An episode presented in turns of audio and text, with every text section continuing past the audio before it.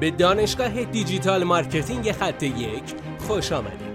ما در اینجا روزانه تجربیات خودمون رو در زمینه افزایش بازدید سایت در سطح بالایی به کارآفرینان ارائه میدیم که ما هم از همین تجربه ها و تمرین ها استفاده می‌کنیم.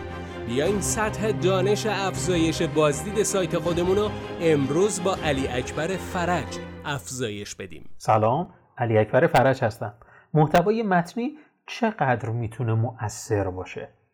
خیلی از تولید کنندگان متن هستند که دیگه این روش تولید محتوای متنی رو بر حال یک روش منسوخ شده در نظر می‌گیرن و دیگه سرمایه گذاری خوبی برای محتوای متنی انجام نمیدن و این می‌تونه باعث بشه که ترافیک سایتشون کاهش پیدا کنه.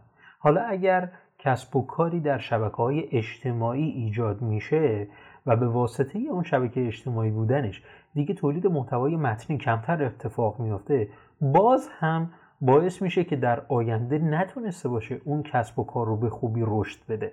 چون که یک کسب و کار موفق به صورت مجازی یک سایت داره که درون این سایت داره تولید محتوا می‌کنه. حتی اگر محصولاتش به صورت محصولات فیزیکی باشن باز هم تولید محتوا یکی از روشهاش تولید محتوای متنی هستش که در گوگل میانگین یک کلمه کلیدی پربازدید یا بهتر بگم پر ترافیک یک میلیون تا ده میلیون هستش و ما می‌تونیم از این جامعه بسیار بزرگ استفاده کنیم که ترافیک سایت خودمون رو افزایش بدیم و تنها نباید به محتواهای صوتی، ویدیویی و چیزهای از این دست بسنده کنیم.